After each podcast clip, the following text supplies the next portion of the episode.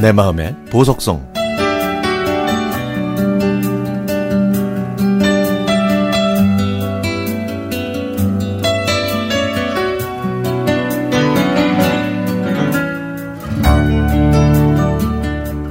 고향 친구 상인이는 이름보다 쌍코라는 별명으로 더 유명합니다.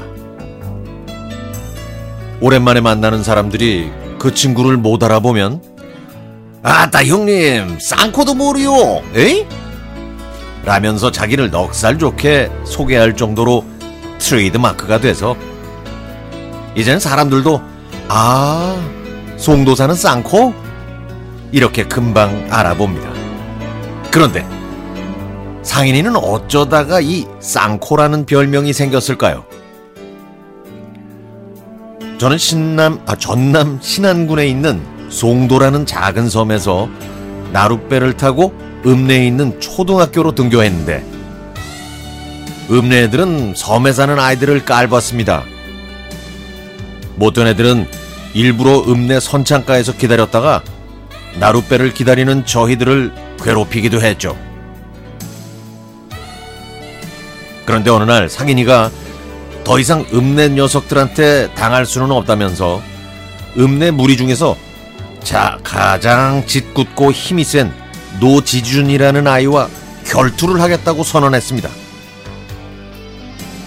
저희는 다윗과 골리앗의 싸움이라고 생각해서 말렸지만 상인이는 서울로 돈 벌러 간 둘째 형이 서울에서 유명한 권투 선수가 돼서 자기한테 권투를 가르쳐 줬다고 했습니다. 저희가 믿을 수 없다고 그랬더니 상인이는 저희를 자기 집으로 데려가서 챔피언 트로피, 벽에 걸린 권투 글러브, 그리고 마우스피스를 보여주고 형한테 배웠다면서 권투 스텝을 밟았죠. 승리에 대한 확신이 수직 상승한 저희는 결투를 신청했습니다. 종목은 권투, 선수는 송도섬마을 문상인과 읍내 장터거리 노지준. 지금까지 당해왔던 우리의 서름을 한 방에 날려줄 운명의 권투 시합이 봄날 오후 읍내 장터에서 열렸습니다. 글러브만 낀 노지준 선수와는 달리 문상인 선수는 글러브와 마스피스, 선수용 반바지까지 착용해 누가 봐도 상인이가 승리할 것처럼 보였죠.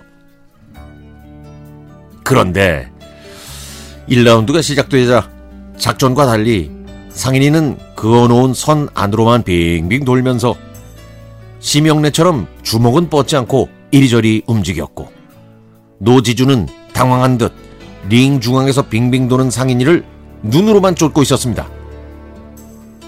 답답했던 저희는 상인이한테 빨리 공격하라고 소리를 질렀고 상인이가 마지못해 공격하려던 그 순간 경기가 시작한 지 채 1분도 되지 않은 그 시간에 노지준이 쭉 뻗은 오른쪽 스트레이트가 상인이의 안면을 강타했습니다.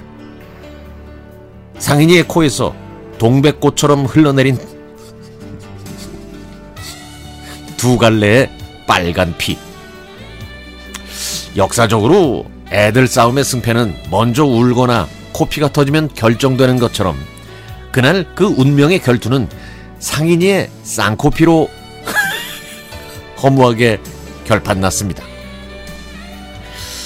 섬마을 애들의 서름을 한 방에 날려줄 거라고 기대했던 꿈도 허무하게 날아가고 말았죠. 이 세기의 혈투 이후 읍내 장터 패거리의 괴롭힘은 더욱더 악랄해지고 더 오랫동안 계속됐습니다. 그리고 상인이가 한 방 맞고 쌍코피 터져서 졌대 라는 말이 줄어서 쌍코가 됐고 결국 이게 상인이의 영원 불멸의 별명이 됐습니다. 세월은 흘러 고향 읍내 장터는 옛날 모습이 사라졌지만 40년 전 그 결투의 추억은 지금도 선명합니다. 쌍코야, 그때 섬마을 선수들 대표해서 결투에 나서준 의리가 고맙고 우리한테 즐거운 추억 만들어준 것도 정말 고맙다. 쌍코피로 맺어진 우리의 우정은 절대 변하지 않을 거야.